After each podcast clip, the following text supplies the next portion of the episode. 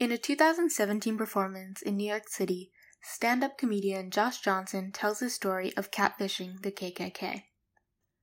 Johnson recalls being a 14 year old black boy growing up in Alexandria, Alabama in 2004, and spending the hours after school before his mom got home on Craigslist's missed connection page.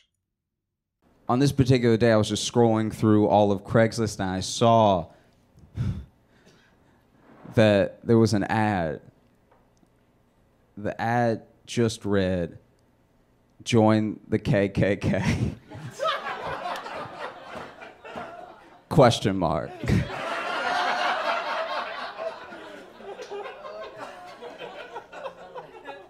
and so naturally, I was like, dope.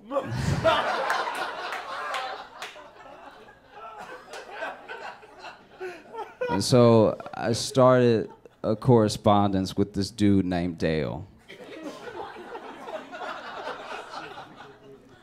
And like, I, I felt kind of bad because, like, if you're hurting that bad in 2004 for recruitments that you need a Craigslist ad, then we must be making progress. like, Johnson's story is both bizarre and believably mundane, illuminating the intriguing way in which the white power movement has always situated itself in a duplicitous position of public and private, hidden in plain sight. My name is Lynn Grosha, and on this podcast, I investigate how the white power movement capitalizes on this private public dynamic, how the internet has heightened this duality, and what viable and multidisciplinary solutions to combating white supremacy on the internet looks like.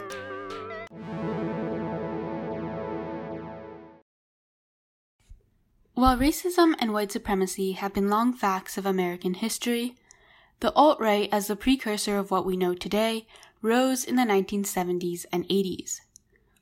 This new iteration of white supremacy not only rejected the state, but targeted it, often calling for a race war that would establish a white homeland and that united various white supremacist ideologies and groups under this call. Operating in cell style organization or what looks like leaderless resistance, this organizational style has historically provided challenges to law enforcement's ability to connect individuals to the extensive organized movement, and similarly has contributed to modern reportings of white supremacist domestic terrorism that tend to psychoanalyze and ascribe lone wolf diagnoses. It is the loose affected individuals who are motivated by the rhetoric and the ideology who are far more likely to engage in violence. The leaders do not tend to engage in violence, although they encourage it. We don't believe in lone wolves because their ideology and their belief system came from somewhere. They didn't just spontaneously, organically arise out of the earth. This is Art Jipson, an associate professor of sociology and criminal justice at the University of Dayton, who has been researching white racial extremism since the early 1990s. His coined term white racialist is an umbrella term that includes white supremacists, white separatists, and white nationalists while acknowledging their differences. This term and art's work aims to demystify these groups by revealing to be organized, institutionalized, and often overlapping social movements that employ the same tactics as any other. They use what works and they define what works as something that leads people to believe as they believe, leads people to act as they would act. So, protests, rallies, flags, posters, slogans. Um, but at the end of the day, the most successful tactics and strategies are interpersonal. So I was involved in some participant observation with a group called Teamsters for a, a Democratic Union that was based in Detroit. And I noticed that these white supremacist and white nationalist groups were trying to recruit Teamsters to join them. So they were reaching out to working class and middle class um, whites because Teamsters were individuals who had disposable income, they, they had a reliable income, and they were well situated in their communities. So this was a calculated effort by uh, white racial extremists to appear more viable by incorporating um, not only just simply more members, but also members who were gainfully employed, who were um, well positioned in their communities. And what I mean by that is that they were respected. This tactical recruitment demonstrated by white power groups that moves their movement towards the mainstream has continued well into the age of the internet, which has become perhaps the greatest tool in their arsenal. From the start, white power groups have capitalized on the very mechanisms of the internet that the average person associates with the democratization of the internet, free speech, and privacy. Jessie Daniels, a professor of sociology at Hunter College at the Graduate Center of CUNY, calls the alt right innovation opportunists, and their tactics have indeed been extensive. In the early days of um, the World Wide Web in the, in the late 1990s, part of what white supremacists were doing then was exploiting the use of URLs. One of the ways that they did this was through cloaked websites like the martinlutherking.org uh, URL was owned for many years by a white supremacist, and there was a tribute site that looked like it was a tribute to Dr. King, but once you dug a little bit deeper, you saw that it was really a white supremacist site. Today, white supremacy online exploits the ways algorithms work propagating memes, symbols, and misinformation campaigns that manipulate algorithms designed for engagement, controversy, and polarity. As Jessie Daniels explains, algorithms confirm the pre existing racist beliefs of those like Dylann Roof, who Googled black on white crime and received sources tailored to his worldview. Algorithms also speed up the spread of white supremacist ideology into the mainstream, as memes like Pepe the Frog move from fringe threads on 4chan to mainstream news sites. Most importantly, the white power movement thrives on platforms that ensure anonymity, provide encryption, and hesitate to moderate. Whatever platform you go to, um, white supremacists are going to be there and they're going to figure out what it is about the app that will let them spread their ideology and they will exploit that. I think that's one of the things that people really haven't focused much attention on is how vulnerable every platform is to white supremacists.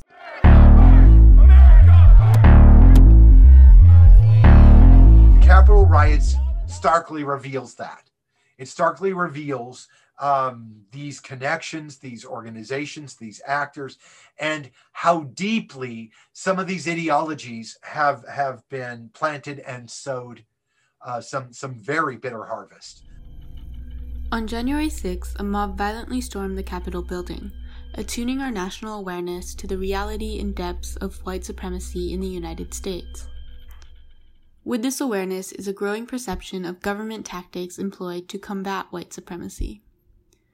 Following the riot, law enforcement mobilized facial recognition technology, utilized hacked GPS data from social media platform Parler, and wielded photo, video, and live stream evidence taken by rioters and posted to their social media, all to identify and arrest insurrectionists.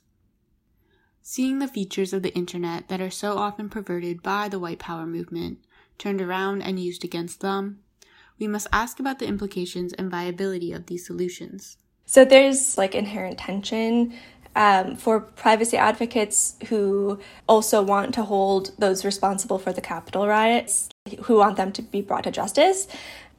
And that's, I think, mostly because like identifying those responsible might require either greater quantity or quality of surveillance techniques.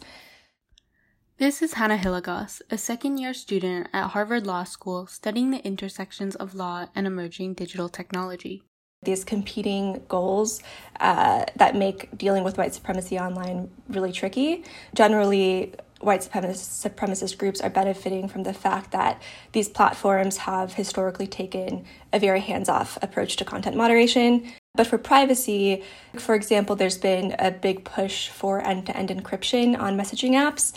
Um, which is hugely important for things like journalism and human rights advocacy. And white supremacist groups will benefit from end to end encryption just like everybody else. And this is one I actually don't have a good answer for because I don't think that the desire to surveil white supremacist groups is sufficient to curb everybody else's privacy as well. The internet landscape that enables white supremacy is not naturally occurring, and in fact looks different when we compare the US to continental Europe.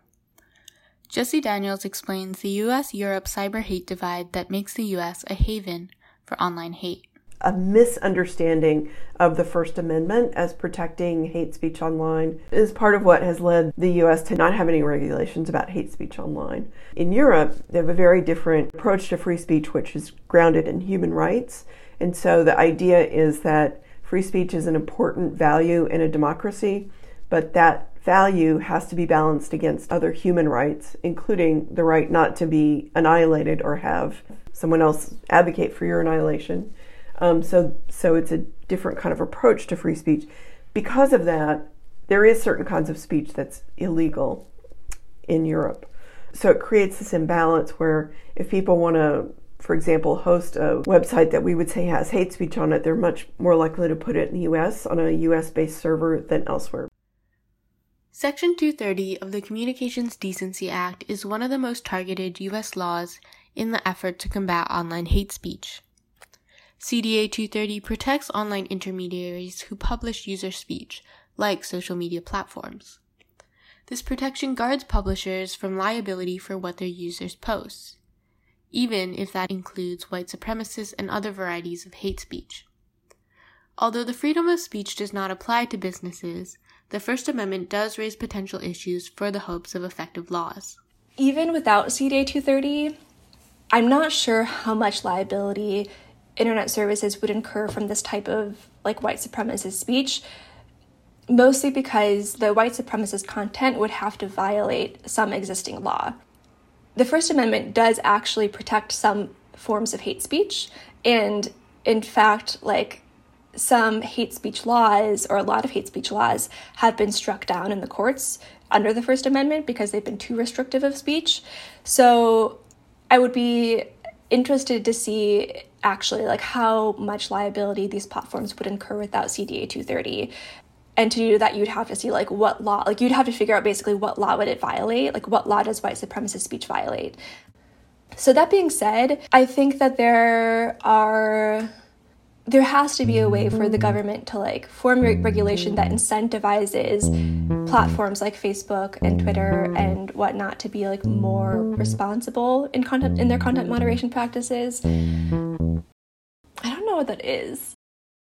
While the increased efforts of platforms to moderate have been crucial to creating safer online spaces, in the long term, deplatforming is not going to de radicalize white supremacists. Ultimately, the problem of white supremacy on the internet is much more systemic. William Fry is a third year student at the School of Social Work at Columbia University. William studies the practices of racial ethnic socialization on social media and facilitates a space called a Space for Uprooting Whiteness, a weekly intergroup dialogue with white graduate students at the School of Social Work. In this space, students focus on two reframes. The first asks white individuals to shift from an identity framework to a positionality framework. William problematizes the mindset that locates racism and its end within the individual. If we come in with I am white, you know, and, and I need to engage in anti racist work, I need to be harmless. I can, you know, stop saying the N word. I, I can be fully PC. I can stop harming people in a lot of ways, racism doesn't operate that way. There is no theory of separation where me as will, I can like suddenly reach this point where I'm no longer a part of this. That racism, if it is systematic, then my involvement is more complex than just my individual actions within it. The second framework asks for a shift from the aim of white reformation to white abolition, where in a reformation framework, white folks come to these practices to reform themselves. That I can create this healthy form of whiteness. And then I can be this healthy or the good white person, right? For me, whiteness, and, and, and I think a lot of literature poses this too, whiteness is a system of domination. And so, based in that, there is no form of healthy whiteness there is only like the abolition of whiteness um, that we actually need to disinvest from whiteness. The problem of white supremacy on the internet is not one that can be tackled overnight, but instead requires a platter of short and long term solutions. In the short term, we need moderation from platforms to create safe online spaces, and laws that ban the most extreme forms of hate speech while balancing the goals of data privacy and the First Amendment. In the long term, we need to consider both the platforms we are creating and using, but also the environments of the tech industry that produce them. To close my podcast, I offer a question posed by William. What does it mean to create interventions in those spaces? You know, what might it mean to um, create intentional digital space um, that engages and tries to disinvest white folks in, in, in, in whiteness